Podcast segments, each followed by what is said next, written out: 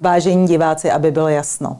Dovolte mi, abych vám jménem celého týmu popřála všechno nejlepší, hodně zdraví, štěstí, odvahy a tolerance v roce 2024. Letošní rok přinese jedno poprvé. Poprvé vystoupí s novoročním projevem prezident republiky Petr Pavel. Připomeňme si důležité momenty ze života člověka, kterého v loňském roce vynesla na Pražský hrad vynikající marketingová kampaň a nefér přízeň médií při přímé volbě prezidenta. Podotýkám, že po triumfálním vítězství marketérů a velkých peněz jen nevěřícně přihlížíme tomu, jak prezident, který sliboval, že bude ve všem jiný a lepší, je v řadě věcí stejný a někdy i daleko horší než jeho předchůdce. Z výběru ústavních soudců se stala fraška. Sponzoři se bez smluv prohánějí v lánské oboře a střílejí vzácná zvířata pod cenou. Z prezidentova okolí cyničtí lobbysté vytlačují srdcaře. A přítel po boku Petr Kolář? Ten už možná ani přítelem není.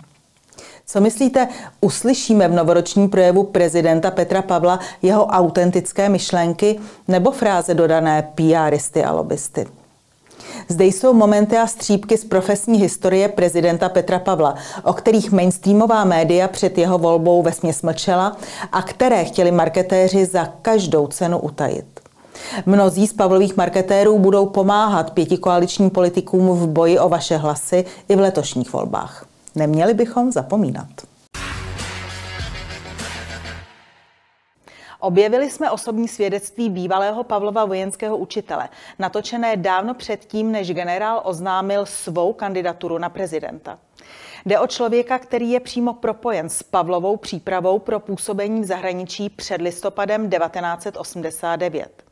V personálních materiálech generála Pavla z dob jeho studia na diplomata, vojenského zpravodajce nebo špiona, vyberte si, se totiž objevuje jméno podplukovníka Jána Sověka.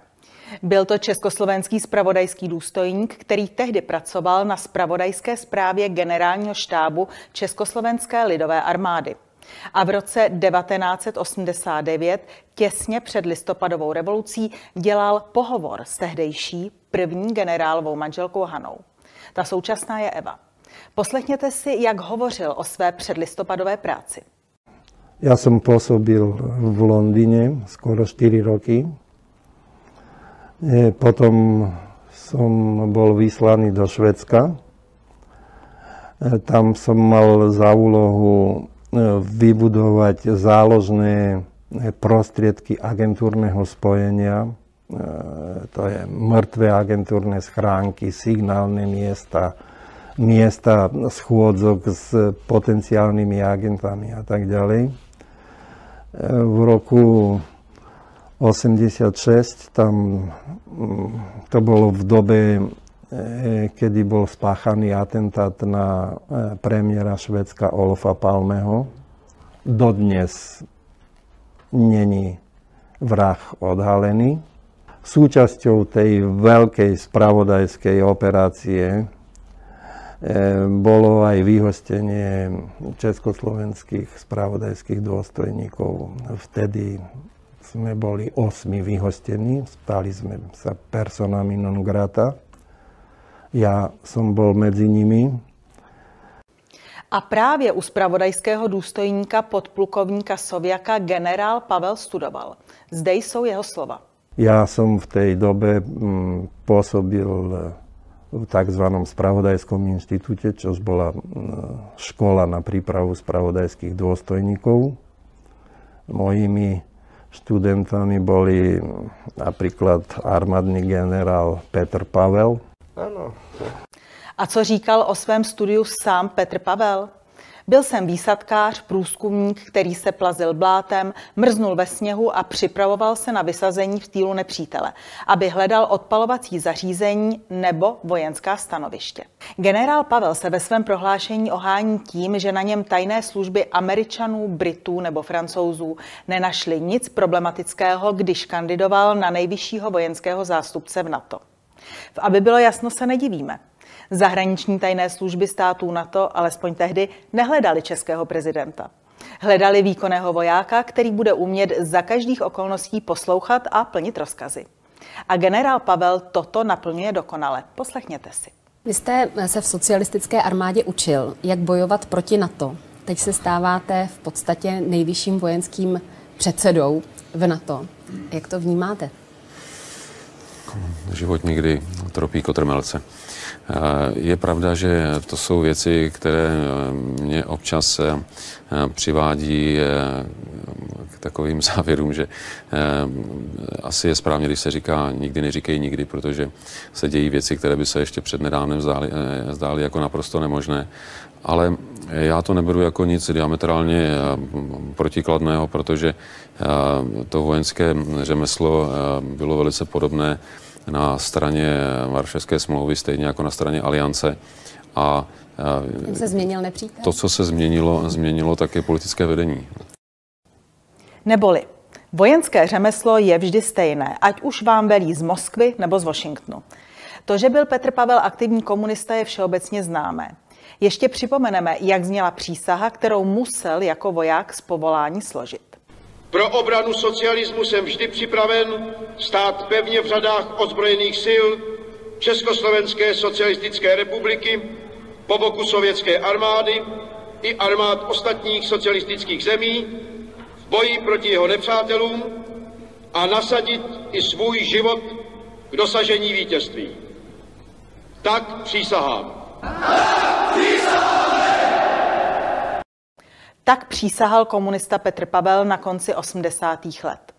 Generál Pavel slibuje v zemi generální úklid. Slibuje také řád a klid.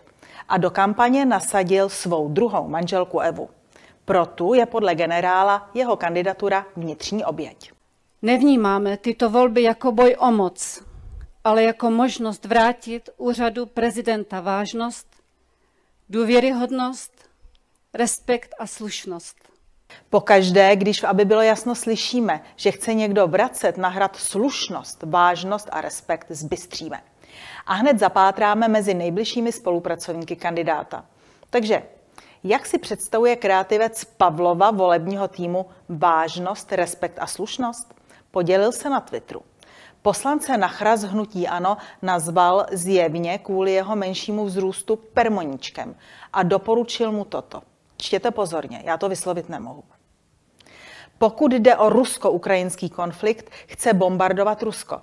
Ovšem bombardování nazývá takto, tedy vrcholně slušně.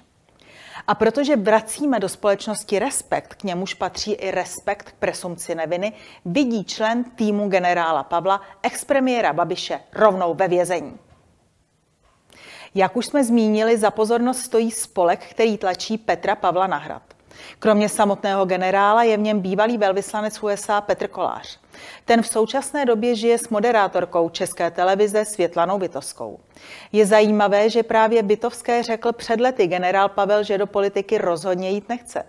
A Bytovská o tomto rozhovoru mlčí. Petr Kolář je také otcem poslance TOP 09 Ondřeje Koláře. Ten proslul mimo jiné i tím, že se silně zasazoval o odstranění pomníku maršála Koněva na náměstí v pražských Dejvicích. Proč o tom mluvím?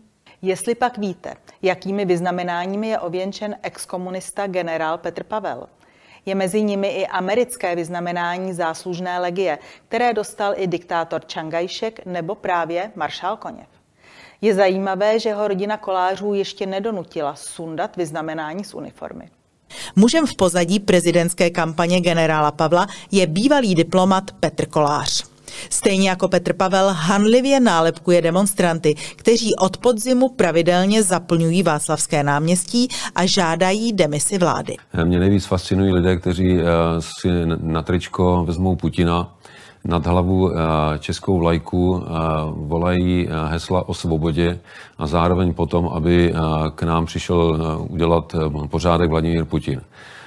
To mně přijde jako úplné pomatení. Takže to není typ voličů, které vy byste případně chtěl oslovit? A to rozhodně ne. Začínám mít pocit, že to přeháníme s tou tolerancí, že nesmíme být tolerantní k netolerantním, že nemůžeme eh, nechávat lidi, kteří jsou pod několika exekucemi, jsou to v podstatě eh, spodina společnosti, aby tady eh, si dělali v tom prostoru společenském a sociálním a politickém, co chtějí. Před čtyřmi lety založil spolu s Petrem Pavlem Spolek pro bezpečnou budoucnost. Poslechněte si, co bylo impulzem k jeho vzniku. Když se vrátil z Aliance, tak jsme eh, založili spolu eh, na základě jakéhosi jako impulzu, který přišel, pravda, eh, z americké ambasády, eh, tak pan velvyslanec Steve King nás požádal, aby jsme udělali společnou přednášku. Ona měla velký ohlas, takže jsme založili spolek pro bezpečnou budoucnost. Generál Pavel spolu s Petrem Kolářem začali objíždět už před čtyřmi lety republiku a vysvětlovat občanům, čeho se bát a jak se na to připravit.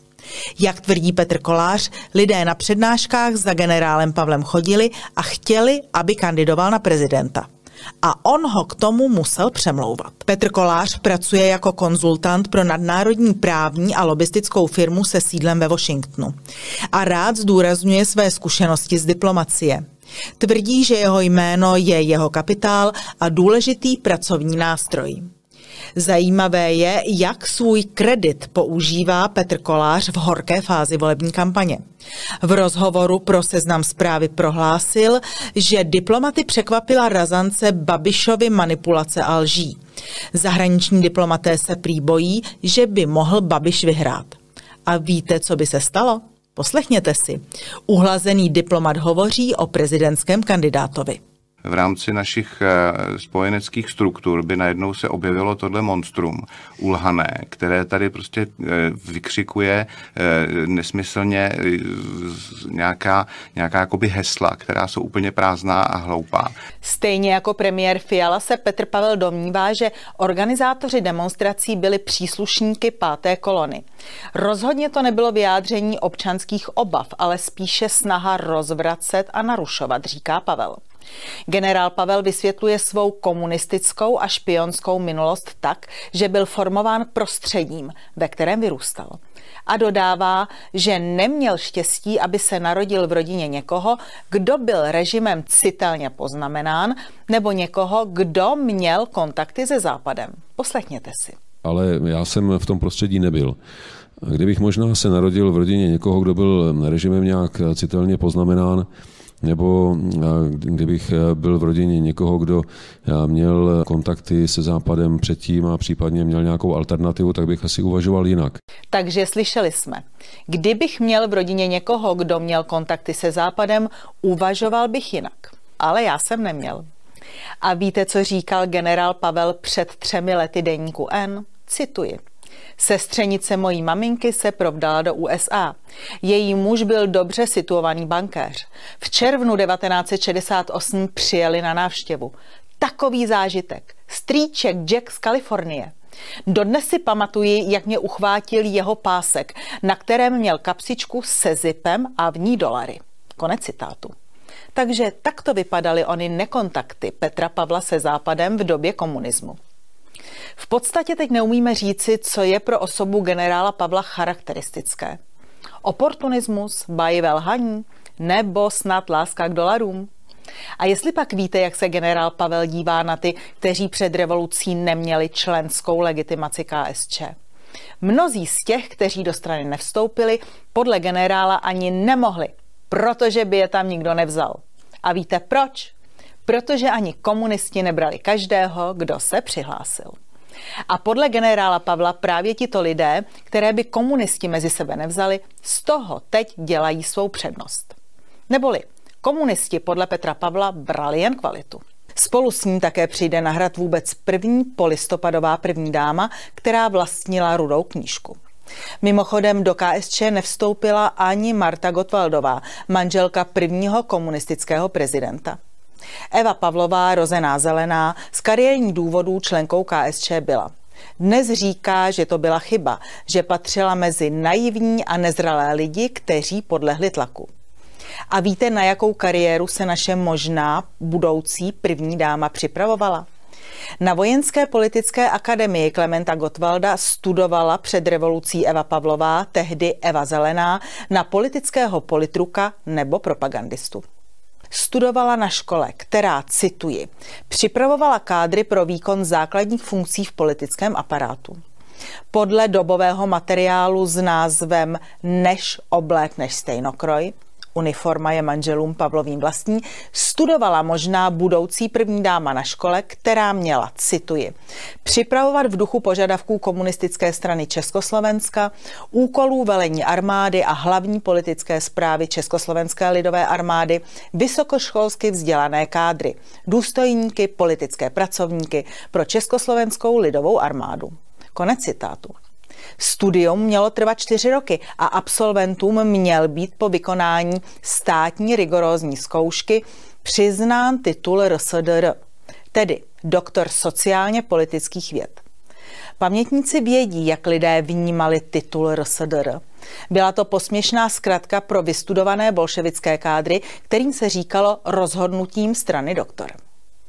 Eva Pavlová, která dokončila studium půl roku po sametové revoluci, používá titul magistr. A víte, jaké předměty se za Pavlové na Politické akademii Klementa Gottwalda studovali?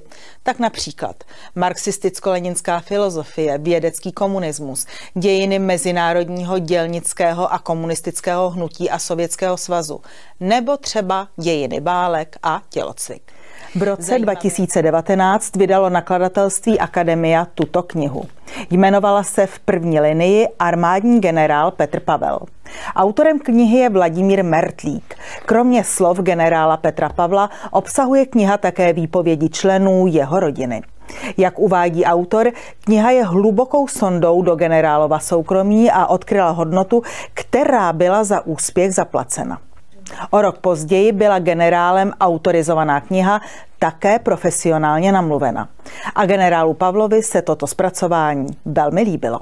Poslechněte si. Docela si to užívám, protože podáno profesionálně tak všechno vypadá líp, než byla realita, která často byla trochu šedá. Audioknihu jsme si pečlivě poslechli. A protože jsme v některých okamžicích nevěřili vlastním uším, porovnávali jsme mluvený text s psaným slovem. Velmi zajímavé je, jak v knize popisuje kurz vojenského spravodajství při spravodajské zprávě generálního štábu Československé lidové armády otec generála Pavla. Pokud jde o onen kurz, generál Petr Pavel jeho význam vždy zlehčoval. Loni v květnu například napsal, slýchám, že jsem byl za komunismu rozvědčík. Nevím, co si pod tím představují ostatní. Nebyl jsem žádný bond, ale výsadkář průzkumník, který se plazil blátem, mrznul ve sněhu a připravoval se na vysazení v týlu nepřítele, aby hledal odpalovací zařízení nebo velitelská stanoviště. Kdo si to neumí představit, ať se podívá na svobodníka Koubu ve filmu Co pak je to za vojáka. Teď si poslechněte, jak popisuje tento Pavlův kurz v knize jeho otec Josef Pavel. Jednou za mnou přišel šéf a povídá. My ti dáme kluka do spravodajského kurzu. A to jsem se v duchu nadmul. To jsem věděl, že začíná jeho cesta vzhůru, protože ten kurz byl na úrovni Vorošilovky. To byla vojenská akademie generálního štábu ozbrojených sil SSSR v Moskvě, v komunistickém bloku, cesta k nejvyššímu vojenskému vzdělání a protipol West Pointu, United States Military Academy. Kdo ji měl, šel jasně dál a ti, kteří ze školy v Moskvě šli do našeho spravodajského kurzu, byli pak většinou agenti nebo vojenští ataše a přidělenci. Ale víc na spravodajské než diplomatické úrovni. I když mezi tím nikdy moc velký rozdíl nebyl, diplomacie byla vždycky jen krytí pro opravdový výkon úkolu. Tak to jsem věděl, že jde výš trochu něco jiného než mrznutí ve sněhu a plazení v blátě, že? A vzpomínky Pavlova otce pokračují. Stejně jako Petr Pavel byl voják a komunista. Jak uvedl v knize, o svém vstupu do strany vůbec nikdy nepochyboval. O čem ale pochyboval, byla politika KSČ. A jak říká, vnímal divné kontrasty. Nechme opět promluvit audioknihu. Víte, mm, já jsem tak starý, že jsem nejdřív hajloval. Chodil jsem do školy od 44. a ze všeho nejdřív jsem se učil hajlovat. Sieg Heil, Herr Obersturmbannführer. Musel jsem, když jsem měl přijít na návštěvu školy. Paní učitelka Popelková a pan ředitel z něj byli celý vedle a my žáci jsme museli vzorně hajlovat a zdravit Sieg Heil, Herr Obersturmbannführer. O politice KSČ pochyboval otec Petra Pavla pořád víc a víc. Vadila mu obrovská míra povrchnosti a pokrytectví režimu. I to, že se kázala voda a za závěsem se pilo víno. Člověk byl podle něj zbaběle vystrašený a pokud měl rodinu, děti na vysoké škole, byt, půjčku na auto, byl zvyklý žít víc jak 30 roků v daném systému a měl určitou životní úroveň, tak se těžko prý něco kritizovalo. Respektive těžko se kritizovala věc, o níž víte, že se s ní po kritice nic nestane, ale vás ta kritika smete. Pokračuje otec Petra Pavla. Neumím si představit, že bych býval nahlas nadával na komunisty. Okamžitě bych totiž skončil a kam bych šel? Skladna? Nebo z tábora? Manželku by to postihlo, kluka by vyhodili ze školy. Eh, takže je těžké odpovědět, co bylo lepší. Tolik vzpomínky z autorizované knihy prezidentského kandidáta Petra Pavla, kterou před čtyřmi lety vydalo renomované nakladatelství Akademia. Pro ty, kteří pochybují, uvádíme, že bylo citováno z páté kapitoly s názvem Kořeny ze stran 99, 103 a 107. Jakže to má generál na svém plakátu? Lhaní bylo dost. Zvolme si pravdu a důstojnost.